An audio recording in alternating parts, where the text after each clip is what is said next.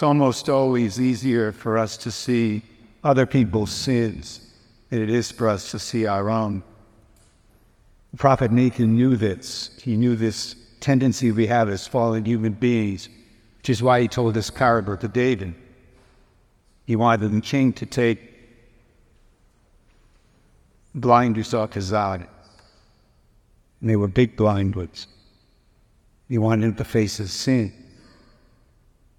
And he did, thanks to God.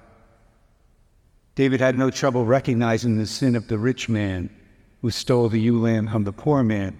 He was totally blind to the fact that he had done the same thing in a different form, and in a different circumstance. He had, in effect, stolen Bathsheba from her lawful husband Uriah, then tried to cover it up by getting Uriah killed. That made David an accomplice to the murder of an innocent man. It's almost always easier for us to see the sins of other people than it is for us to see our own. This is one reason why we have to examine our consciences, or should examine our consciences every day.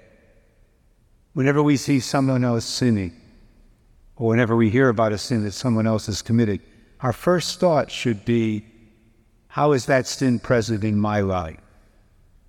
How is that sin present in some form in me? Because it probably is. Hopefully, it's not present in us as a mortal sin, but maybe there was a venial sin. You may, for example, hear about a man who killed his neighbor in fit of anger.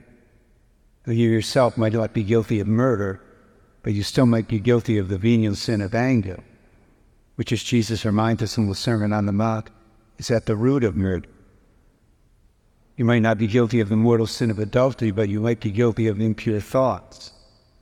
You might not be guilty of envying somebody in a mortal sinful way, but you may still have a little jealousy in your heart towards certain people.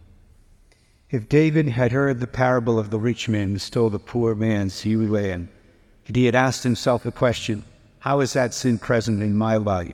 Nathan might not have needed to confront him as he did, because David would have recognized that he had done the same thing with Bathsheba. He would have repented without being confronted. He would have repented on his own.